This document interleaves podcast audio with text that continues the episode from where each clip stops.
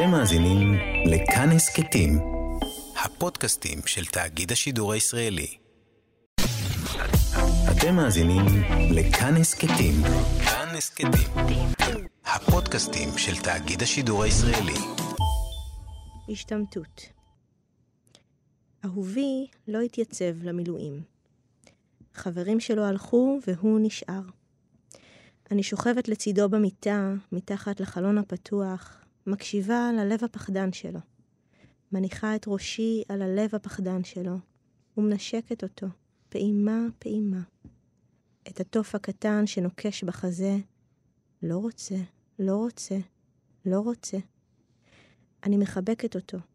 אני עוטפת אותו בגופי כמו בדגל. אני מכסה אותו בגופי כמו באפר. אני מחבקת אותו ויודעת שלא טוב למות, לא טוב למות, אבל כולם הלכו והוא נשאר. ואני פוחדת מכמה שהייתי רוצה שילך איתם. שלא ימות, רק שכמעט, רק שסתם. כדור רק ילחש ליד אוזנו, כדור רק ינשק את צווארו, ירפרף בשפתיו, ידגדג בעופרת, שבכמעט מותו יצווה לי את כמעט חיי. ואני פוחדת. אני מנשקת אותו עם הפה הפחדן שלי, עם הפה ההולך בסך שלי, והלילה ארוך וחם. יתושים מזמזמים סביבנו, מערבבים דם בדם.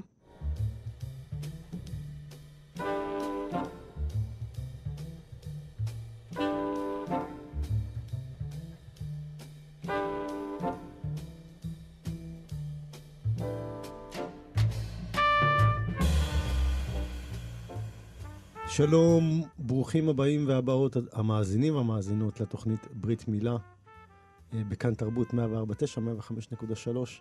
אני שלומי חתוקה, מראיין היום את אורין רוזנר. אורין. היי שלומי. מה קורה? לרגל צאת ספרך פע, פעמון. נכון. בכלל, לרגל הרבה פעמונים בחייך. אה, הספר השני שלך שיצא בהוצאת הקיבוץ המאוחד. גם הראשון, נכון? נכון. הראשון היה גורר רוח. אמת. סתם לפני שנקפוץ לשם, את אה, יודעת מה, למה שלא נתחיל בזה? באמת, הספר הראשון, לא, לא הגעת לפה, אני, אני חייב לטהר את עצמי. זה לא אני, זאת היא. זה לא נכון. אני, זאת היא.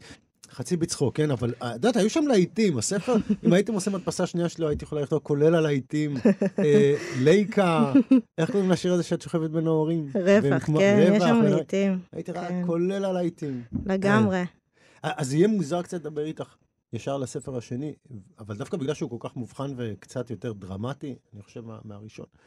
אמ, אני חושב ששווה קצת לדבר, אם זה, אם, אם זה בסדר, על, על התהליך הזה, ו, והקפיצות האלה לשדה השירה, אני חושב שבבת אחת הפכת להיות משוררת מאוד אה, מוכרת ו, ואהובה. אמ, אנחנו מדברים על גורר רוח. כן. גורר רוח נקרא הספר הראשון, שיצא לפני ארבע שנים. יצא ב-2019, 2019, כן, אוקיי. שלוש וחצי, אה, כן. אמ, תשמע, אני חושבת שלא במקרה, הרי דיברנו על זה שאני אבוא לפה אז, ובסוף באמת פשוט לא באתי, כאילו, ואני חושבת שזה קשור לספר. כלומר, זה, זה... אני קשורה, המצב שלי בחיים קשור לספר שאני מוציאה באותו זמן, ו... והרגשתי שגם ככה כל כך אה, לא הייתי שלמה עם מה, ש... עם מה שעשיתי, עם החשיפה, שעוד לבוא ולדבר על זה, כאילו, עוד להוסיף על זה מילים, היה נראה לי בלתי אפשרי. כאילו, היה נראה לי, א- איך אני אגיד על זה עוד משהו? אתה יודע, מאלה, איזה כתבונת בעיתון, לא שעשו עליי איזה דברים, אבל עכשיו שעה לדבר ברדיו, איזה דברים אתה תשאל אותי, ו... וזה היה לי too much. אמ, ומשהו מהספר הזה מרגיש גם אחרת, אבל אה, לא עניתי על מה ששאלת בעצם. לא, זה, זה, זה, זה בסדר, כי בעצם, את יודעת, את מפרקת את, את הסיפור הזה, ובין השאר, אז כן מזדמן לשאול לפחות לא, אנחנו, כי אנחנו באמת עוסקים בספר בתוכנית. לעסוק בספר, פעם, אה, בספר האחרון שיוצאת, מהמם. אבל אם אנחנו כבר מדברים, אז, אמ, אז באמת לשאול איך היה הק- הקפיצה הזאת פתאום, כי, כי את מכירה משוררות, ו, ונכנסת לאיזשהו אולם, ופתאום מצאת את עצמך ב, בלב, ה, בלב ה, האקשן, אם לקרוא לזה ככה. המ. זה אה, הפתיע אותך? תראה, אני צריך להגיד אה, משהו על עולם השירה, ו- ואגב, דורי מנור, שערך את הספר הראשון שלי, הוא היה אה, בין הראשונים שדחו אותי. כלומר, אני הלכתי, לא זוכרת, ללמוד ספרות באוניברסיטת תל אביב, וכתבתי שירים, ושלחתי להו, והם כתבו לי תודה, אבל לא תודה.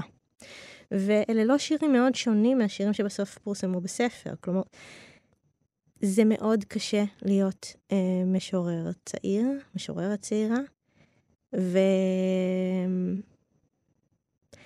וכן, יש אורחים ואנשים מסתכלים והם קוראים, אבל, אבל זה לוקח זמן עד שבאמת קוראים אותך. כאילו, אין מה לעשות, אנשים פותחים קודם כל מיילים מאנשים שהם מכירים, ויש שמות שהם כבר מוכרים ומאוד קשה להיכנס פנימה. ואני באמת נכנסתי פנימה דרך, אה, דרך האינטרנט, כאילו דרך mm-hmm. להתחיל לדחוף את עצמי בפייסבוק, ו, ורק אז נפתחו לי, כלומר, זה לא שהוצאתי ספר בקיבוץ המאוחד ואז פתאום אה, הוא בלט. כן. קודם כל הבלטתי את עצמי ואז הוצאתי ספר. הרשת אפשרה לנו להגיע לקוראים באופן ישיר, לדלג על שומרי סף כאלה ואחרים. אף אחד לא ציפה. אני חושב שמה שהיה מדהים, אורין, את היית בין, אני חושב, בין הראשונות ש... ש... העזו, פרסמו, מן הסתם. מאז יש אה, עשרות, אם לא מאות, של משוררים, בעיקר משוררות חדשות צעירות. אני שואל את זה וגם מנסה, שוב, כי, כי במרחק הזמן אנחנו שוכחים את הקונטקסט, אבל אני אומר לך, אורין, בקונטקסט ההוא לא היו הרבה שעשו את זה. ושוב, אני לא רואה בזה משהו רע, אבל הדהים אותי לחשוב כמה אנשים חושבים שזה לא מובן מאליו, לפרסם את השירים שלך mm. וליצור את האינטראקציה. ובדיעבד הבנתי, וואלה, כנראה הרוב לא הרגישו שזה לגיטימי, או שלא הבינו כל כך אה, את הפלטפורמה. למרות שלקח כמה זמן, כמה שנים להבין, להבין אותה, אבל כשהבינו אותה, לא כולם הרגישו וואלה, זה, אני יכול לעשות את זה. יש חלק שעדיין קיבלו, חיכו אולי לאישור של השומרי סף, חילקו, אולי לא ידעו ש, שכבר לא צריך את האישור הזה. אני, אני אגב לא יודעת אם לא צריך את האישור הזה בסוף, כי באמת הרשתות, הרשתות החברתיות מייצרות עכשיו מין אינפלציה אה, של לייקים, של אהבה, של... אני אגב מודאגת, הזכרת קודם את הלהיטים. אמ, הזכרת את השיר לייקה, אולי אני אקרא אותו אחר כך שיהיה מובן במה מדובר. אני, קשה לי מאוד עם השיר הזה. זה שיר שכשהעליתי אותו, לא יודעת, הוא קיבל שיתופים בכמויות של סטט... לא סטטוסים מצייצים, אבל אני מתכוונת שבשבילי זה ברמה של סטטוסים מצייצים. ואני אומרת, משהו לא בסדר עם השיר. כלומר, אם, אם כל כך קל, ואני גם חושבת שאני התכוונתי בו למשהו אחד, ואנשים משתפים אותו כי יש בו כלבים וזה חמוד. זה סטיית תקן, קורה פה ושם, כי כשאנחנו עושים את הפעילות הזו ברשת, אנחנו לא תמיד יכולים לשלוט לא על התגובה של הקהל, לפעמים גם לא על עצמנו, לפעמים מתחלק לנו פחות, או לפעמים מתחלק לנו כן, אבל בכלל לייצר להיטים זה דבר שמטריד אותי. כאילו, כן. אני עסוקה בעקומת פעמון כן. הזאת של איכות. אני לא בטוח, אני לא בטוח. תראי, אוקיי, אני אומר להיטים, הרבה פעמים אני מתכוון לשירים שהם מאוד מובחנים, שאתה, שאתה יכול לזכור שמצליחים לצרוב בך משהו, אני לא חושב שזה יותר קל משירים אחרים. אנשים שאומרים, אה, זה קל לכתוב את הלהיט הזה, אוקיי, תכתוב. אתה תהיה מיליונר. יהיה לך מספיק רינגטונים, יורידו השמעות, אתה, אתה יודע, לפעמים מזלזלים בלהיטים, תכתבו. לא, זה גם לכתוב להיטים, אתה צריך את ה... נכון, ו- ועדיין אני מרגישה שאני זקוקה לשומרי סף, כי הרשתות החברתיות מייצרות הרבה פעמים גם דברים לא טובים בתחום השירה. כאילו, מה זה שירה? אה, מתי זה מין אה, העצמה נשית מנוקדת? אה, שתופסת מאוד חזק, מתי יש בזה בכלל יסוד פואטי. אה, זה מטריד אותי, כאילו אני כן, אני כן אישית רוצה ששומרי הסף יאשרו אותי, אה, בשביל להרגיש שאני עדיין פועלת בתוך שדה שאני מבינה מהו, והוא כבר לא... לא ואגב, אני כבר מהזקנים, כאילו, אני נגיד לא יודעת להיות באינסטגרם. שלא לדבר על הטיקטוק. עכשיו, אני חושבת שיבואו אחריי אנשים אחרים ש... מי יפרסם בפייסבוק, בבית קברות הזה? את מצחיקה, אורין, האמת שיש בך כל כך הרבה סתירות לפעמים, אנחנו נדבר על זה. אורין רוזנר, האמת שחשבתי על השם שלך. האורין הזה הוא מאוד מיוחד, אני חושב שתחת הרוזנר הזה, ואולי איזו תפיסה של, של ילדה טובה שהדביקו לך קצת, לא? נראה לי שניסית לנפץ אותה בספר הזה. מה, רוזנר הוא, תפיס... הוא ילדה טובה, או אורין ילדה טובה? לא, הכל... אני, אני ניסיתי לחבר פה רעיונות. הרוזנר נשמע כזה... אוקיי, סולידי. אבל ההורים מתחבא שם, ופתאום חשבתי, בואנה, יש לה שם מיוחד, ואף פעם לא חשבתי על זה, ההורים, אני לא שמעתי הרבה הורים. כן, אני, זה שם שאני לא כך אוהבת, אה. אבל אתה יודע מה לעשות, ההורים בוחרים. כן. הם באמת אחרי זה עם האחים שלי, אני בכורה, עם האחים שלי כולם קיבלו שמות ממש רגילים, אה, כי הם הבינו שזו טעות. אני חושב שאת מודעת לאיך אנשים תופסים אותך, ואולי יש לך בעיה עם זה, אני חושב שאנשים מצפים ממך להיות מתוקה ונחמדה, ואת מאוד מנפצת את זה בספר הזה, mm-hmm. וזה מאוד מפתיע, ומאוד מפתיע. אז, אז ניסיתי לקשור את זה אולי באמת לה, להורין והרוזנר הזה, להורין שמתחבא שם והוא בתכלס. חבר'ה, מה העניינים? אה, זהו, אני לא כל כך במודעות לגבי השם שלי, אבל זה נכון ש... אני לא יודעת אם זה אפילו בגלל שמצפים ממני, אבל אני לא... אני לא רוצה להיות מתוקה. אני לא רוצה לכתוב שירים מתוקים. אני לא כך מתעניינת בלקרוא שירים מתוקים. אז בדרך כלל אתה, אתה כותב מה שאתה אוהב לקרוא, לפחות אצלי, אז uh, הלכתי, הלכתי לשם. אורין רוזנר, פעמון, הספר מחולק לשלושה שערים. מהמם. השיר שהקראת קודם, אמ, שנקרא השתמטות, כשקראתי אותו, בעיקר כששמעתי אותך עכשיו, כי פתאום שמעתי אותו בקול של אישה, אז פתאום עבר לי בראש שיר השירים. אני חושב שבאיזשהו מקום זה אנטיתזה מאוד מעניינת לשיר השירים, כי בשיר השירים מדברת אה, גיבור... אהובים מגיבורי שלמה המלך, כולם מלומדי חרב, אה, כל אחד חרבו על ירחו מפחד בלילות. יש שם את האפקט הזה של, ה... של... של האהוב, שהוא גם לוחם, בסדר, הוא פחד, אבל הוא... הוא, הוא יעשה את מה שצריך לעשות, הוא יעשה את מה שצריך לעשות. זה סיפור אהבה ש, שיש גם את ה... כמו שאמרתי, את התופי מלחמה ברקע. מהמם. מעניין, לא חשבתי על זה, אבל זה... כן, פתאום כשהקראת את זה, פתאום זה, פתאום זה מהמם. עלה לי כזה, פתאום זה עלה לי. ומקשיב, את כותבת, את כותבת, מקשיבה ללב הפחדן שלו, ואני פוחדת מכמה שהייתי רוצה שילך איתם. ואת עדיין משאירה שם את הפנטזיה, אבל על הגבר שמציל.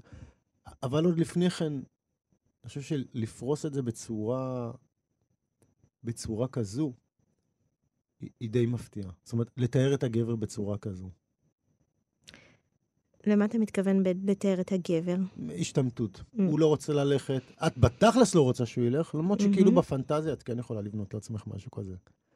אבל יש פה איזה פוס משחק. כאילו, זה כבר לא שירי ההלל ללוחם שהולך, אלא כן. לגבר שישן במיטה. כן.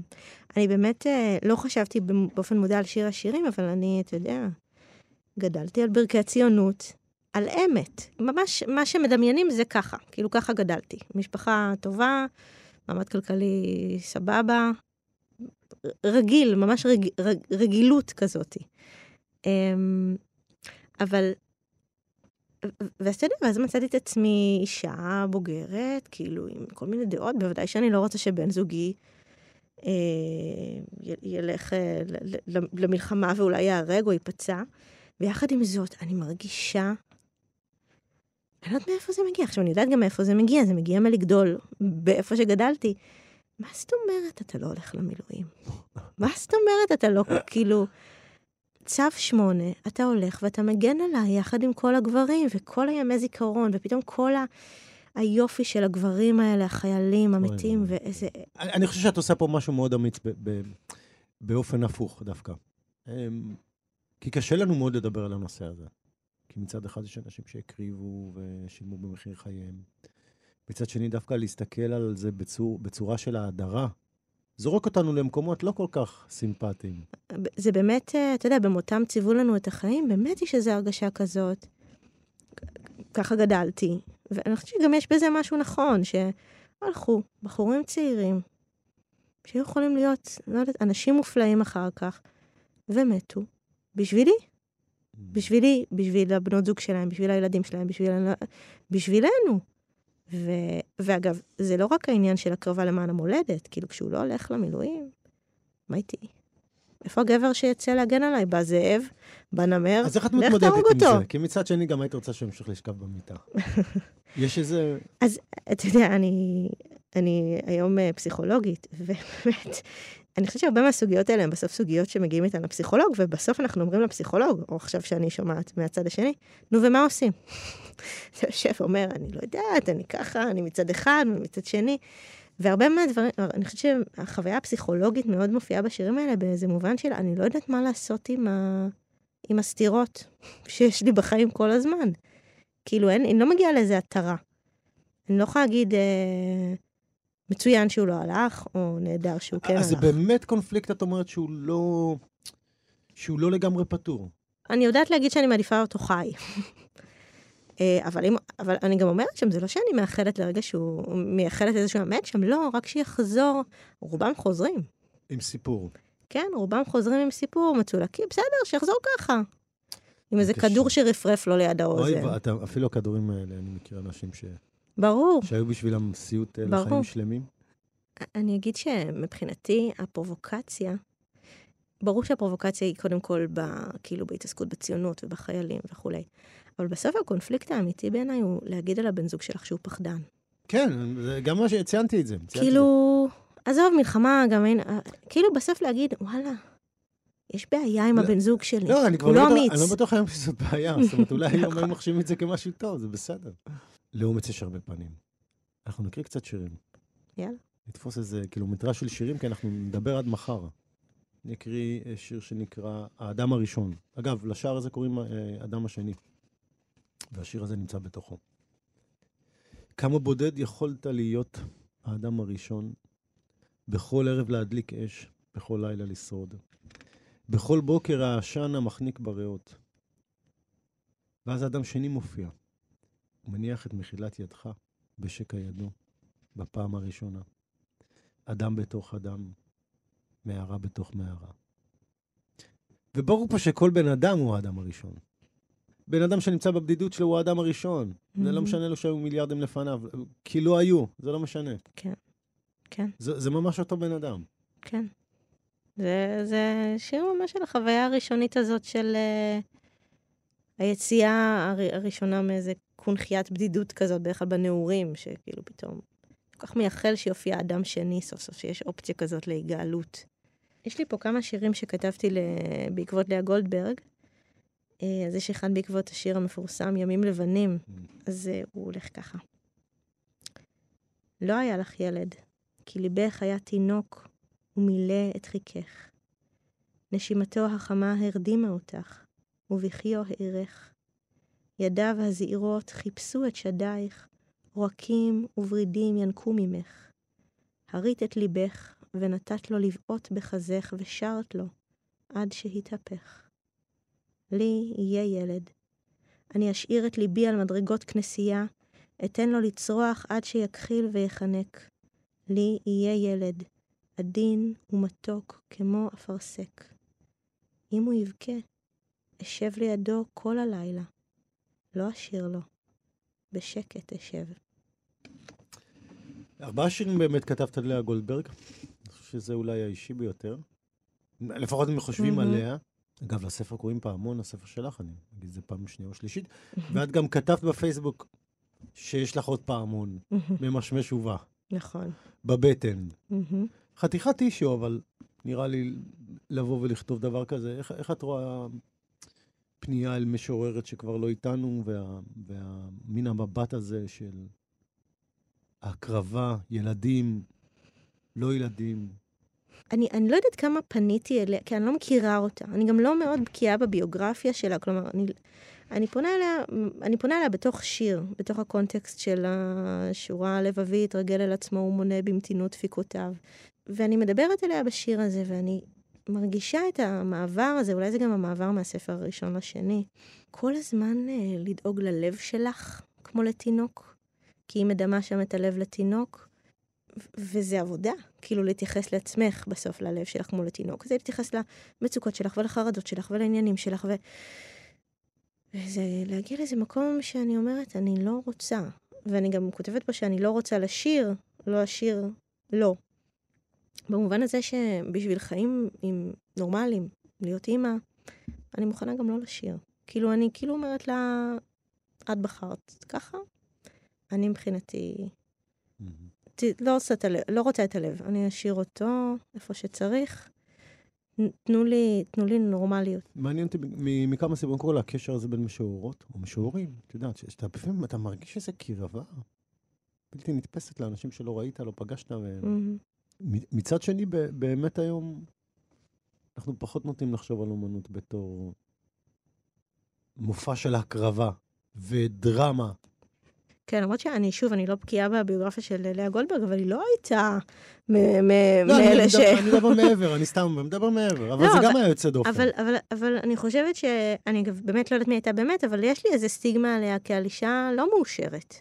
אני מניחה שאגב, היו לה הרבה רגעי אושר, אבל כאילו החוויה הכללית היא, אולי אגב, זה, זה פשוט הסטיגמה שיש לנו על נשים שלא נישאו ולא הביאו ילדים, שהן בטח אומללות. לא, אני דיברתי באופן, לא דיברתי על אומנות, אבל לקחתי את זה קצת, כי זה עדיין יוצא דופן היום. זה עדיין יוצא דופן, מהמם. לא להביא ילדים. אוקיי, אנחנו נמשיך הלאה, אנחנו ממשיכים הלאה. אה, שירים, שירים, שירים. במלתחות. אני קצרה מהן. פניי בגובה הבתנים והישבנים והזרועות. רק הפטמות מביטות בי, כמו עיניים גדולות וחומות, עיני חיות רעבות, מתאבות, והטבורים הם פיות, וחיוכי הערווה לועגים לי, כמו חתולי צ'שר, תלויים באוויר, לוחשים. גם את מטורפת. כולן כאן מטורפות.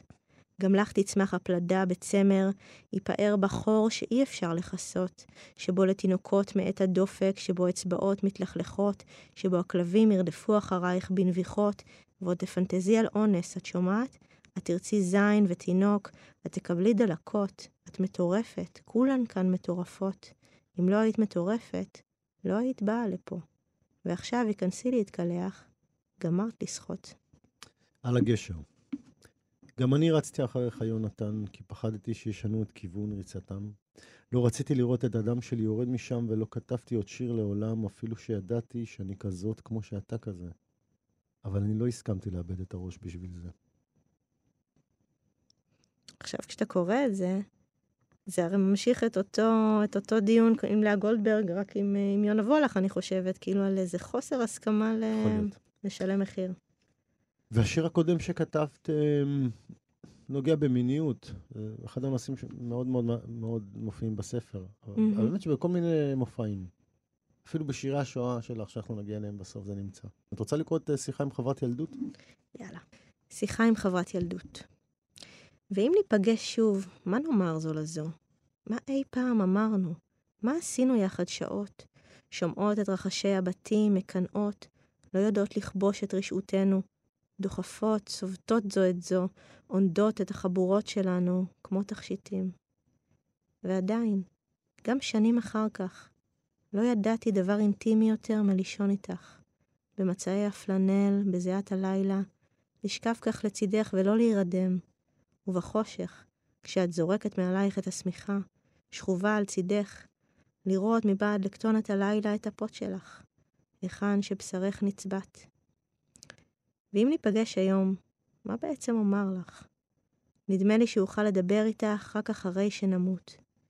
אז תלמדי אותי שוב לצייר, והפעם לא אקנא, ולא אגלה את סודותייך, ולא אבהל מנשימתך על פניי, מהשינה שלא באה, ממה שנצבט ולא יפסיק לצבות אף פעם.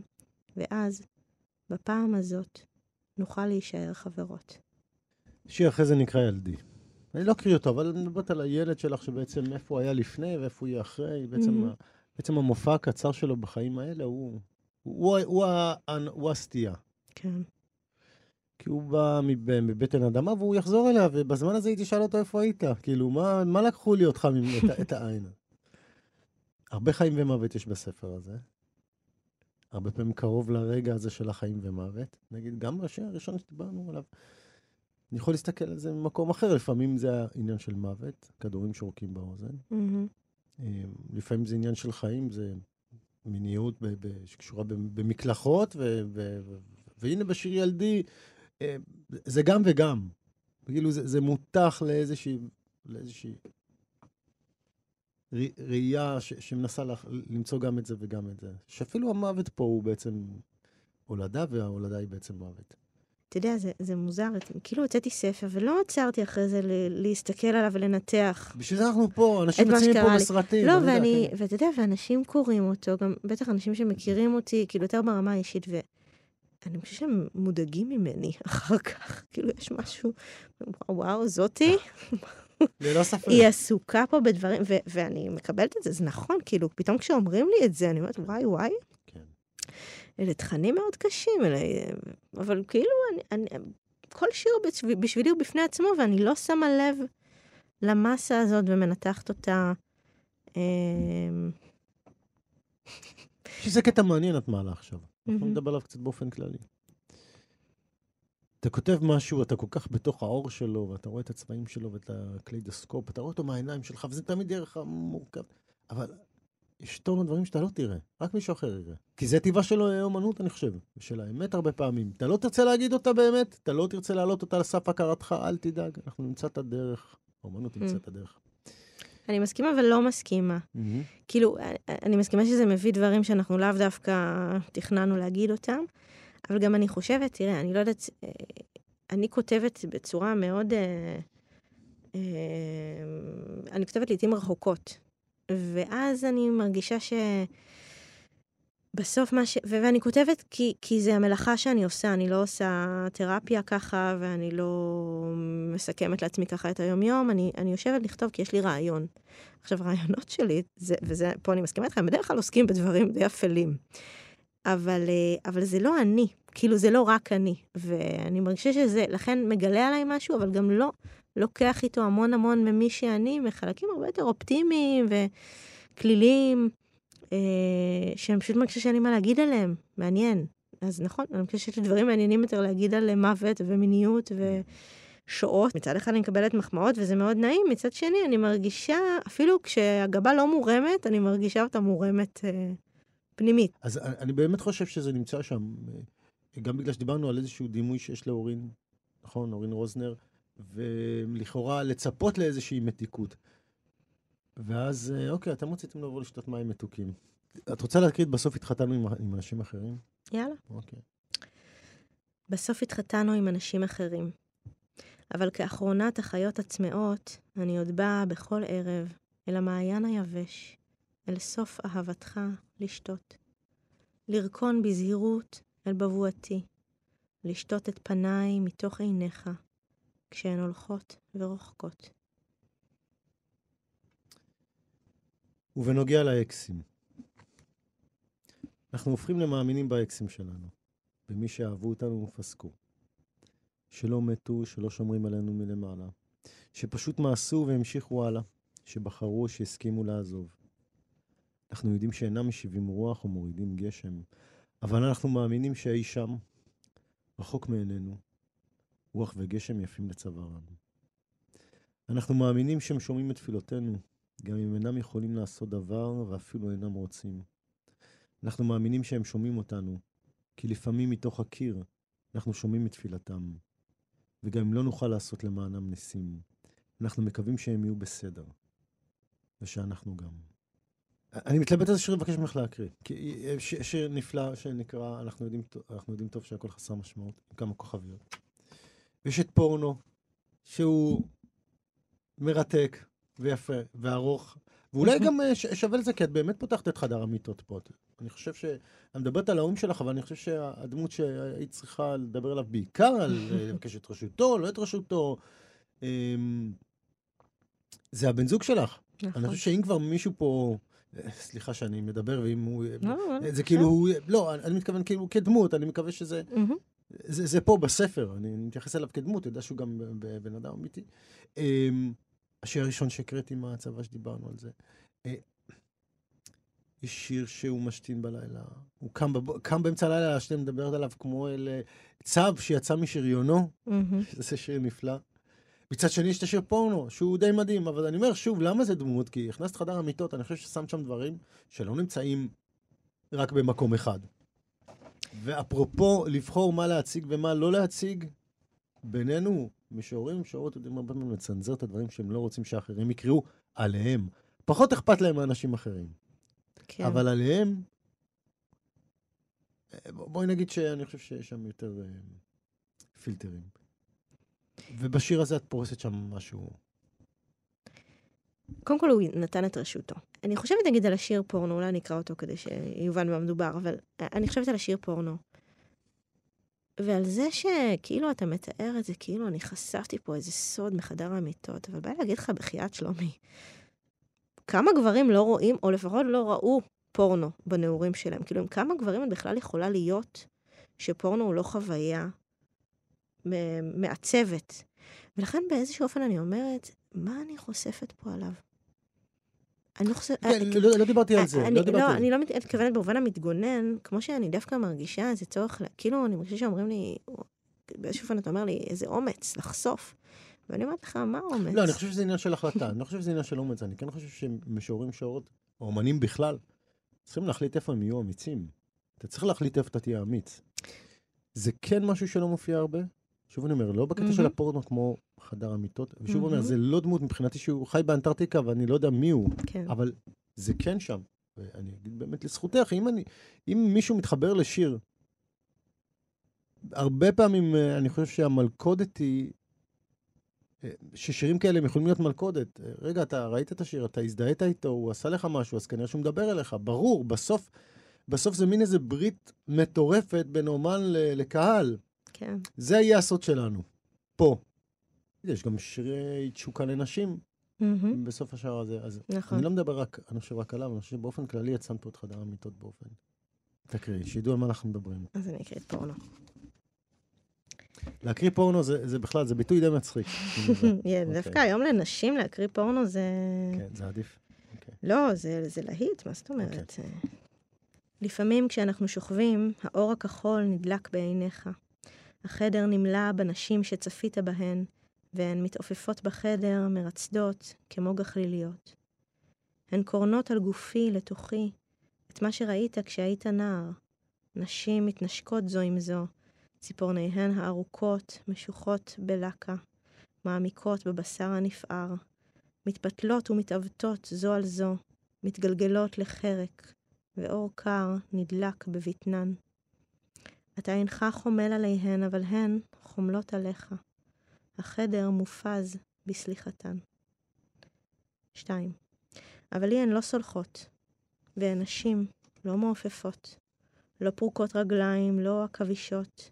הן נשים והן נועצות את שיניהן בעור פי, הופכות אותי על בטני, שורטות וצובטות ומושכות בשערי עד שאני צועקת.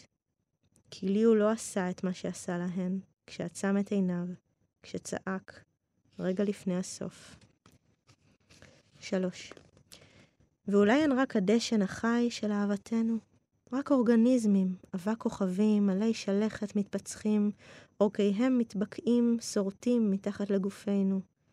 מיטתנו היא האדמה הנושמת של היער, ניזונה מכל הדברים שמתו ונשרו מטה, אל בוץ מצעים שעליו אנחנו מתעלסים. 4.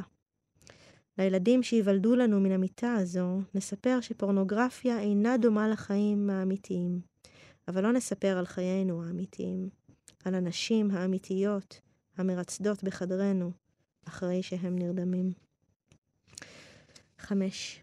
וכשנהיה זקנים, נהפוך לאח ולאחות, והן יבואו אסופיות כמו ילדות לזחול אל המיטה ולהירדם בינינו. נשימותיהן יירגעו, גופן יירפה, מתחת לפיהן רק רוק ייכבה אל כרית, כמו אגם מים זוהר. לבסוף לא ניגע עוד זה בזו, רק נלטף אותן, נביט בהן ישנות, לא נשים לב לחלומן האחר. חתיכת שיר. אני מפחד לנסח שאלות פה. אז למה? אולי, אולי תגידי מה... מה... למה אתה מפחד, משהו. שלומי? אה, את יודעת, נושא קצת רגיש, ו... ובאמת, אה, תראה, אני זוכר גם שאת באופן די, די מפתיע, אני שוב אומר, או, די מפתיע. אני חושב שהתייחסת פעם גם, גם לניצול גופני של גברים, בקטע אחר. אם אני זוכר מהמם. משהו, כתבת משהו על מובילים, זה, ש, כן. שאנחנו לפעמים לא רואים את הדברים גם השקופים האלה, על, הש, על השימוש ב... ב, ב אמרתי לך שאני אסתבך. בקיצור, בקיצור. לא, אני רק רוצה להזכיר שאורין קצת יותר מפתיע בדעות שלה ממה שניתן לחשוב. אז, אז אני גם לא בטוח שאני אדע מה, מה להסיק מה, מהשיר הזה. אני באמת... עם זה שאת אומרת שזו מציאות שהיא קיימת וצריך לדבר עליה. ב- נכון, כאילו, אני חושבת שזה משעמם באיזשהו אופן לכתוב עם איזה אג'נדה. אמ, אתה יודע, הלוואי באופן כללי שנשים לא היו, אה, נשים שלא רוצות, הנה, פה אני נכנסת למורכבות, נשים שלא רוצות במאה אחוז, כאילו שאפשר להגיע למאה אחוז במשהו. וכאן אנחנו מגיעים לשיחת ה... אה, האם מובילים רוצים להיות מובילים, האם מנקים רוצים להיות מנקים, והאם הייטקיסטים רוצים להיות הייטקיסטים, ושדרני רדיו, שדרני רדיו. אה, אבל נניח שאפשר לרצות לעשות משהו במאה אחוז, ולא מתוך כפייה כלכלית אה, ומעמדית וכולי. אז אני אומרת, כאילו, ברור שהכי קל לי להגיד, זה דבר נורא, פורנו. החיים הם דבר נורא, זה מה שניסיתי להגיד קודם, כאילו, הרבה, הרבה מהחיים הם, הם נוראים. אה, וזה נורא שבן הזוג שלי ראה פורנו, ואני יכולה להיות איזה, להגיד, זה הורס לנו את חיי המין, והורס אותו, ו... ואת נפשם הרכה של... אה, כן. כן, וזה משחית את הנוער וכולי וכולי. זה נכון, זה גם לא נכון, אבל, אה, וזה פשוט משעמם להיות בשני הצדדים האלה. אז, אה, אז אני מנסה לכתוב על הדבר הזה, וגם אני כאילו מכניסה את עצמי לשיר, כאילו אני אומרת שלא הן סולחות, ולי הן לא סולחות. כאילו יש לנו כאן איזה מערכת יחסים של, של נשים. כאילו הוא היה נער.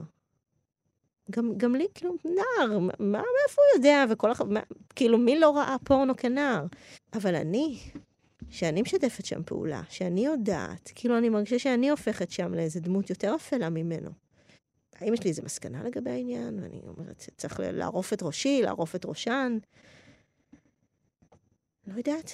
אתה יודע, עכשיו, תוך כדי שאנחנו מדברים, אז כאילו התחלתי קודם להגיד שזה כאילו ישחית את יחסי נכון? אומרים שזה ישחית את הנוער, והם לא ידעו איך נראה סקס אמיתי. ו... ישנה להם תפיסה לגבי כן. הרבה דברים, אם זה לגבי... אבל מדבר, את יודעת, מדברים פה על, על שנים שבהם אה, זה כבר נמצא כמעט אה, באופן כל כך זמין. נכון, אבל אני חושבת שמה שאני, כאילו, תוך כדי מבינה, כאילו, על, על מה שניסיתי לכתוב בשיר הזה, זה דווקא על זה שזה כאילו לא הרס. כאילו יש, ואני חושבת שהרבה נשים מרגישות את זה. זה לא שאת נמצאת במיטה עם גבר שראה פורנו ועכשיו הוא מתייחס אלייך ככה, כמו שרואים בסרטים האלה, אלא שיש איזה בידול מאוד ברור שלך מהן. ו... Mm. וזה שם אותי בעמדה מורכבת מבחינה נשית. זה, אוקיי, זה, עכשיו אני חושב ש... כאילו, אתה את, מבין, זהו, שכאילו, זה לא שהוא מתנהג עליי ככה, אבל יש נשים שהוא כן חושב עליהן ככה. ומה זה, זה הדבר הזה? כאילו, ההבדלי מעמדות האלה שאנחנו מייצרות בינינו, שאני בחיים, בחיים לא יעשו לי, הוא לא יעלה על דעתו לעשות את זה, אפילו לא עושה לו את זה, לחשוב עליי ככה. ומה זה אומר עליי? מה זה, מה זה אומר עליי כאישה? וגם אנחנו לא נספיק, מי שירצה לקרוא את שירי uh, האירוטיקה של, שמבצבצים להורים, גם כן בסוף הפרק הזה, אבל mm-hmm. אנחנו, אני רוצה שגם... אה, רגע, אולי אנחנו נדבר על זה לפני שנעבור לחלק האחרון. חושב שזה מעניין אותך לשים את זה פה. אני אקריא את ענבים, את תקריא את פרגים או כלניות. אוקיי. שני שירים מאוד יפים. לצוף, אשר נקרא ענבים. את הענבים הדומים בקערה בצרו אלה שנשבר ליבם. עד כדי כך שנטשו את מושבם במשרד, ויצאו לחולל בכרם תמורת אוכל ומגורים. אלה שחלמו שאהבת חייהם תזמור לצידם, שירגישו את מבטה על עורפם רסיס. וידה שרוטה מן הצמח תיגע פתע בידם, כמו במקרה שלהם לא קרה. ולכן בסוף העונה הם חזרו הביתה באוטובוס, צמוקים, צמודים לשמשה. ובכל זאת הם הלכו אל הכרם, והם הביאו עמם פרי, ענבים. פרגים או כלניות. פחדתי שתראי את שפתיים האדימות, כמו פרגים או כלניות, בלי שתדעי איך רציתי לנשק אותך. נתתי לעיניי לנוח היכן שהגוף מסולא, על עצמות הבריח, היכן שיופי נקבע. ופחדתי שתראי את שפתיי ולא תזהי את הפרח הפורח בהן. מהו הדבר האדום שבמגע? הדבר האדום שמבקש את שפתייך? האם הוא מוגן? פחדתי שתיבהלי ממני, מהרגע שחלף בינינו, כמו רוח בעשב, לפנות בוקר, משיבה את זיעת הפרחים המתוקה אל צווארך. בשער השלישי בעצם של הספר, המאוד מאוד חשוף ובוטה הזה בחלק מהמקומות, שוב, בחלק מהמקומות הוא נסתר, אבל אני חושב שהדברים שה, הישירים שם הם מאוד מאוד חזקים ועוצמתיים. את פתאום מגיעה לעסוק בשואה. מכל מיני זוויות, מכל מיני היבטים, אם זה של דמיון, אם זה של פרקטיקה, אם זה של זיכרון. השואה הופכת להיות אפילו דימוי, אפילו הטלאי הצהוב הופך להיות דימוי, בעצם mm-hmm. לחשוף את עצמך, לשים את עצמך שם. אנחנו מכירים משם שירים, אבל באופן כללי אני חייב לומר שיש גם שני מוטואים שמופיעים בפתיחה. שזה, שזה אומר, זה מאוד משמעותי זאת אומרת, את חושבת על זה מהרבה והרבה בחינות, כן? אחד מהם, אחד מהם של עאידה הטמר היגנס, נכון? Mm-hmm. רצח יהודי אירופה במאה ה-20 מעניין רק את האנשים שבשבילם הוא לא בלתי נסבל. זה ציטוט אה, מחריד, זאת אומרת, במשמעויות שהוא עוצר בתוכו. ואתי הילסום שאומרת, אה, וזה נראה לי הלקח היחיד שאפשר ללמוד מהמלחמה הזאת, שצריך לחפש את הרע בקרבנו, ולא בשום מקום אחר. כן, צריך להגיד שהציטוט הראשון הוא מתוך ספר פרוזה, כלומר, זה לא ציטוט כן. של המחברת, כן. אלא... היא שמה את זה בפה של דמות, כן, אבל הרבה פעמים אנחנו יודעים שהם משתמשים בזה כ... נכון, ואני לקחתי את זה... תעביר לי אתה את הסמים, תעביר לי אתה את הסמים. כן. כן. מאיפה השואה הזה? פרק שלם, מאיפה זה בא? פרק שלם. האמת שזה החריד אותי קצת, אני פחדתי, אולי אורין אה, בחושי המחודדים, יודעת מה שאנחנו לא יודעים פה במקום המשוגע הזה. אה, אני חושבת שבאיזשהו אופן, אני מושפעת, נניח, מארס פואטיקה, במובן הזה של אה, מאיפה באתי. אמ, והרגשתי, טוב, יש את החלוקה הבסיסית, אשכנזים, מזרחים, אבל הרגשתי לא, לא, לא, כאילו שמשהו באשכנזים שמכיל בתוכו עוד כל מיני דברים, כמו שבוודאי גם מזרחיות מכילה בתוכה כל מיני דברים, אבל שאני וקיבוצניקים זה לא אותו סיפור. אה, ופתאום שאלתי את עצמי, אני זוכרת שזה התחיל מאיזו שאלה פתאום. האם מישהו מהסב... מהסבים והסבתות שלי היה ציוני? התשובה היא לא. Mm. אפילו לא אחד. וואלה. כולם הגיעו לפה בכוח. Mm-hmm. משכו אותם לפה, ב... ב... ב... לא, כאילו, זה מקום אחרון שהם רצו להיות בו, והם הגיעו לפה. ו... ואני מרגישה כאילו ש... שזה השורשים שלי, ולכן קצת בהשפעה מהתנועה הזאת של ארס פואטיקה, לבוא ולדבר רגע על מאיפה באתי. ולא מהמקום הזה בהכרח של... אה, או הקיבוצים יפי הבלורית שייבשו פה ביצות, כי זה לא הסיפור שלי, נכון שאני לבנה, אבל זה לא הסיפור שלי. אמ, אז, אז זה קצת הגיע משם, אני חושבת. יש תמיד את המקום הזה שמדברים שגם ניצולי שואה ספגו פה הרבה השפלות, הרבה, הרבה השתקה. Mm-hmm. לא רוצים לשמוע, אנחנו לא רוצים את הצד הזה בצד שלנו. כן. התחברת לזה פתאום? יכול להיות שפתאום אמרת, רגע, אולי הגיע הזמן להשמיע דווקא את הצעקה הזאת? Uh, אני לא יודע, אני לא מרגישה שאני uh, מייצגת את ניצולי השואה. אני חושבת שמישהו... Uh, לא, ייצוג, לא. הרבה פעמים אנחנו תופסים תנופה בשיר מאיזשהו חוט. ופה את באמת, באמת אומרת, אני, הרי הם לא היו ציונים, זה לא אנשים שבאו, זה אנשים שבאו לפה ככורח. כן. אני פשוט לא יודעת אם אני מוציאה אותם טוב, מה שנקרא, mm. במובן הזה. Uh, אני חושבת שאני מדברת את עצמי מאוד, כלומר, כמי שלתוך זה, גד... מתוך זה אולי היא גדלה. אמ, אני לא יודעת אם אני עושה את זה... אני, אני אגיד לך למה אני מגמגמת קצת, כי, כי יש משהו שקשה לי בעמדה הזאת, כאילו אני עושה להם טובה, כשלי ברור שאני משתמשת בהם, כמו שאני משתמשת בבן הזוג שלי, משתמשת באימא שלי, משתמשת, משתמשת ומשתמשת ומשתמשת. האם אני נותנת משהו בתמורה? לא יודעת. אני אקרא את... אה, אני חושבת שזה השיר שאני הכי גאה בו, את מתחת לצמר. אוקיי. מתחת לצמר. ואולי הדימוי היפה ביותר כבר נכתב. הצאן ההולך אל הטבח. יהודים, טלאים עדינים, ענני כבשים ורודים בשקיעה, בוטשים בעשב. לא כמו הפרות הכבדות, האימהיות, המצליפות בזנבן, ההולכות אל מותן בהתרסה, באי שקט. אלא חיות דקות, עדינות, שגופן מתחת לצמר, תינוקי עדיין, אוזניהן רכות, אוספות עליהן את הרוח. כבשים עדינות, נפלאות, מאמינות בכל מאודן, ואיך לא יאמינו, כשהן עטויות בסוודר החם. עיניהן שאינן יודעות על התער, אך מבטן מתרכך, נעתר. אדוני רואי, לא אחסר. והרי הרועה תמיד ידע שלבסוף יחלו ויגזוז, שלבסוף יוותר את בשרן, ובכל זאת, כל העת דאג להן, בכל ליבו אהבן. וגם שם, על סף השחיטה, היו כבשים, היה רועה לעולם. את ביערות לא היית שורדת. אבל האמת היא שאף פעם לא רציתי לשרוד ביערות שלכם, לדבוק ברעב שלכם החולני לחיות. האמת היא שהייתי מתה שם, שרועה לצד אלון גדול ליד פלג מים. הייתי מביטה בפעמוניות כחולות השפתיים ורועדת מקור. והיו באות אליי כל חיות היער, כמו בסרט של דיסני. האיילים והשועלים והסנאים והסיסים היו רוקדים סביבי. מקריאים לי סיפור, מנשקים את עיניי, מתקרבלים בחיקי. אומרים, מתוקה שלנו, מפונקת שלנו, טומטומית, עצמי עיניים. מספיק. זה, זה, זה קצת מחריד, כן? דווקא התמונה הזאת. הדיסני אבל אני סימנתי לי את המשפט, אף פעם לא רציתי לשרוד. לדבוק ברעב שלכם החולני לחיות.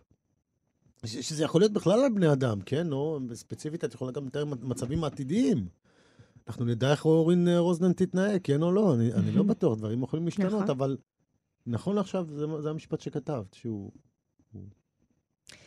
אגב, בהקשר למה שאמרת קודם, אם אני נותנת להם פתחון פה, אני חושבת שאני פה קצת משמיעה את מה שאמרו להם... אה, אתה יודע, אנשים ש... הציונים שישבו פה כשהם הגיעו, תגידו, מה לא בסדר איתכם ששרדתם? אף אחד לא אמר את זה, בקול, אולי אז אמרו כן בקול רם, אני לא יודעת. אבל uh, מה... ו- ואני חושבת שהחשד הזה מלווה גם אותי בתור, בתור נצר לאנשים האלה. שכל אחד ואחד מהם היה יכול למות באלף נסיבות. יש להם סיפורי חיים הזויים לחלוטין. כן, מטורפים. ואני אומרת, משהו, מה זה? מה זה היצר חיים הזה? שאני גם מורכבת ממנו, כאילו, זה בגנים שלי. אז יש בזה משהו מטריד. שיר להורים, את רוצה לקרוא? יאללה. שיר להורים. אנחנו זוחלים על קירותיכם בלילה כמו סממיות הבתים. אנחנו משאירים את זנבנו בפיכם וחומקים. לא מפני שאסור לזרוק אוכל או להזמין אורחים, אלא מפני שבגוף יש תנור, והעשן יוצא מהפתחים. מפני האהבה ומפני שאינה מספיקה, בגלל הדם הקשור. מפני שברגע שבו נצטרך להציל את עצמנו, ברגע שבו שיניכם ייסגרו, כשנצטרך לבחור, אנחנו נברח. אנחנו נשאיר אתכם מאחור. התשובה לנאצים, ככה נקרא השיר. לא, זה לא שמעתי את התשובה לנאצים, ככה נקרא השיר. המשפחה שלך ברחה בזמן מאירופה, ושלי נשארה. שלך ראתה עשן ושלי עלתה בו. אבל הנה בסוף שנינו כאן שוכרים דירה עם עציצים במרפסת בתל אביב, בצפון הישן, במיטה שלנו. אני נוגעת בעיניך ובשפתיך, אני אוהבת אותך. לא הייתי רוצה שדבר ישתנה. אבל לפעמים אני חושבת שאם נרעב, נאכל את החתולים, ואז את הכלב. ובסוף זה את זה. אוקיי, אז לפני שתקראי בעצם, אני כותבת שהוא כמו, שמעתי אפילו, השואה הופכת כבר להיות דימוי. אמ, מאיפה הולכת השואה הזאת? אני עדיין לא חושב שקיבלתי תשובה. אני לא בטוחה שאני יכולה לתת אותה. אמ, אוקיי. כאילו, אני... יכול להיות ש... יכול להיות ש... שאנחנו שכחנו משהו יותר ממה שחשבנו, בתכלס? איך אפשר בעצם לחיות עם זיכרון כזה? זה כאילו, זה משחק אה, מאוד מוזר. מצד שני, השירים שלך מאוד מנכיחים בעצם את החוויה עצמה, אני חושב. את ה... את, ה... את, את זה שזה קורה לפני שזה קורה. את מבינה מה אני אומר? לא את, את, את המוות עצמו, אלא את כל ה... את כל הצעדים האלה שלפני. יש חרדה? אז זהו, אני, אני לא מרגישה את זה ביום-יום, אה, אבל, אני, אבל הנה, כאילו, כמו שאמרנו קודם, בסוף זה מה שיוצא ממני. אז... אני חושבת ש... אני לא כותבת על השואה, אני כותבת על להיות דור שלישי לשואה, ואני חושבת שלהיות דור שלישי לשואה זה לשבת ולראות סרטים של דיסני בבית, בגבעתיים, של שני אנשים שאשכרה היו בתופת פעם. עכשיו, לי, אני, אף אחד לא אמר לי, אני יכולה לזרוק אוכל כמה שאני רוצה, ואני יכולה לעשות מה... כאילו, אין לי את הטראומות האלה הברורות של דור שני, או איזו שתיקה נוראית שיש בבית, כי גדלתי עם אנשים שלא היו בשואה. אבל יש שם משהו ש... כאילו, אני, אני חושבת על המסר הכפול הזה, איכשהו שעובר שם. אתה יושב ורואה דיסני, הכל טוב. יושב, אתה אוכל תותים עם סוכר, ופרנץ' טוס, ולא את כל הדברים שסבא וסבתא מכינים uh, כשהנכדים באים. ויחד עם זאת, אלה אנשים שאיבדו את המשפחות שלהם בצורות איומות, ו- ו- ואתה יונק כן. את זה איכשהו, ואתה צריך לחיות אחרי זה עם הדבר הזה. וככה אני חיה עם הדבר הזה. אני לא, אוקיי. אני כאילו... זה, זה מה שיוצא. אני חושבת שזה מאוד נוכח בשירים שקראנו עכשיו, שכאילו אני מנסה להגיד, כשהכול בסדר, הכל בסדר. כשאין מלחמה, אנחנו פה. עם עציצים במרפסת, בצפון הישן, או שהכל, אנחנו פה בבית, בבית ההורים, והכל בסדר. אבל אני מרגישה שיש משהו גנטי, שכאילו ברגע שלא יהיה בסדר, הדבר הזה יצא ממני, ההישרדות הנואשת הזאת, החולנית, ואני, וואלה, לא יודעת, אולי אני אוכל את הכלב, ואחרי שאני אוכל את הכלב, אני אוכל, אני אוכל את בן זוגי ואני אשאיר את ההורים שלי פה להישרף. אולי? ואולי לא, ואולי אני, ואולי אני אשכב ליד אלון גדול ליד פלג מים, ואני פשוט אגיד, תקשיבו חברים, זה לא בשבילי. כן, כן. אני חושב שרוב האנשים כשמקשיבים מבחוץ, אולי חושבים שהם היו עושים את המעשה הכי נכון. אבל אני יכול להגיד לך שבדיעבד זה בדיוק ההפך. הרוב עושים את המעשה שנתפס בינינו אולי בדיעבד כמעשה הלא נכון. אני חושב שזה שאת משאירה את האפשרויות פתוחות, זה כאילו ראייה מאוד מפוקחת. על מה באמת יהיה, אם זה יקרה. וזה דרך אגב, זה, זה גנטי, אני מסכים לזה, זה גנטי. ואגב, מה זה המעשה הנכון? אולי, אולי אני אקרא את, אה, לא יודעת אם יש לנו זמן, את חסידי אומות העולם. יש לנו זמן, אנחנו נצטרך לגלח משאר התוכנית שלפני, כי רציתי שאנחנו נדבר על זה. מה שתרצה. זה להגיד, שמת את זה בסוף. שמת את הפרק הזה בסוף. הוא, הוא זה שמשאיר קצת את הטעם בספר. זאת אומרת, כן. באיזשהו מקום זה כאילו, זה כמעט לקרוא את כל הספר אולי לאורו. אולי אני מגזים, אבל... אני חושבת שזה, אגב, כששלחתי אפרופו, אותו... כן, אה, הבן זוג בצבא שלא ילך, אה, זכריה זביידי, אני חושב שזה סיפור עם זכריה זביידי, וגם על, גם משהו שמופיע בשואה שהוא מאוד מזכיר, לשיר על זכריה זביידי קוראים לא ילד, לא ציפור. ואת אומרת, אני רוצה לראות את זכריה זביידי מקרוב, גם היה הורג אותי בידיים חשופות, גם היה חונק אותי. אני רוצה לראות מקרוב את עיני הילד העקורות, אני קצת מקצר. מהמם. בסוף את כותבת, אני לא סולחת לך. אני רוצה לעשות את כל זה כדי, כדי להתקרב, כדי לומר לו, אני לא סולחת לך, ואני מבקשת שלא תסלח לי. זאת אומרת, לפעמים כבר, אולי עדיף לתת לזה להתפוצץ, אם צריך. שאולי המתנה יותר מורטת. עצבים. איזה שיר את רוצה, אורן? אז אני אקרא, אה, ובעצם אני כותבת. ובעצם אני כותבת כי אני רוצה לענוד את הלב הצהוב שלי כמו טלאי על בגד. לפרום את הבושה מן החזה וללבוש אותה החוצה. אבל איני מוכנה להישרף או להישרף כמעט. איני מוכנה לדמיין את האימה הבוערת, עולה אל הבטן, מלחכת את הפה, מוצצת את הגוף עד אפר. ולכן אני הולכת רק בחליפת העירום היפה שתפרתי. עם ערוות הנוצות, עם הטלאי הנזהב, הזוהר. אני כותבת רק את מה שנדמה מכוער, אבל אינו כזה. אני כותבת רק את סחי האפשר, את מה שיש לכולם בחזה. ואת הצהוב האמיתי, המוגלתי, פצע הלב שהזדהם, מה שפועם מכאב, את זה לא אכתוב, בשום אופן. לא את זה. אני רוצה להגיד על השיר הזה, מבחינתי הוא, הוא מתכתב גם עם תחילת הספר והנושאים שדיברנו עליהם, על מה לכתוב ומה כן ומה לא. אני בסוף רוצה להגיד, זה לא הצהוב האמיתי, זה לא המוגלה האמיתית. כאילו זה לכתוב בסוף הרבה דברים שאני מרגישה שלכולם יש בחזה. ו... ויש בתוכי גם דברים שאין לכולם בחזה, ואני לא אכתוב עליהם. כאילו, אני לא... אני, אני בסוף עושה משהו שאני חושבת שאני מרוויחה ממנו. אמ, וזהו, וזה, וזה, וזה הטלאי הצהוב, זה ללכת כאילו, יש בזה משהו משוררי כזה, כאילו, תראו איך אני הולכת עם הלב שלי בחוץ, תראו איך אני, אבל זה לא הצהוב האמיתי. זה לא, זה לא כזה צהוב. אז לפני שנסיים בשיר של אורין, אה, אני אגיד תודה לנדב אלפרין, עורך התוכנית. אה, אני הייתי שלומי חתוקה, ראיינתי את אורין רוזנר על ספרה פעמון, ספרה השני, אנחנו דיברנו גם על המנובה בגלל הספר הראשון. כאן תרבות, אה, 104.9, 105.3, התוכנית היא ברית מילה, כמובן. אורין, הרבה הרבה תודה שבאת. מקווה שהספקנו לתפוס בשעה הזאת שמחתי, שמחתי מאוד. כמה שצריך. תודה. אני אקרא את השיר national geographic. בגיל 90 הזקן משיל את עורו וזוחל במדרגות. אישה זרה רוחצת את גופו. הוא אינו מתבייש בגופו, הוא יודע. הוא דומה לכל הזקנים בעולם. הוא דומה לניצולי השואה כמו שהוא דומה לזקנים הנאצים, בלחי... בלחייהם השמוטות, באוזניהם ובאפם שמוסיפים לגדול, בעיניהם הכהות, בהישרדות הנואשת, העיקשת, במלחמה, בבית המשפט, באוסטאופורוזיס, בסלון, בכורסת עור גדולה, מול טלוויזיה דולקת כמו חבל תלייה. איש כבר לא ישאל איך שרד באמת, ממי גנב נעליים. על המרקע אריה טורף את גוריו, נחש בולע טרף ומקבל את צורתו. אצבעותיו תופסות בהליכון כמו שעיט אוחז בטפריו, בגור ארנבת, והטלוויזיה מולו מהבהבת, והזקן לבדו, צופה בחיה חלשה מאוד, בועטת באוויר עד כלות כוחה.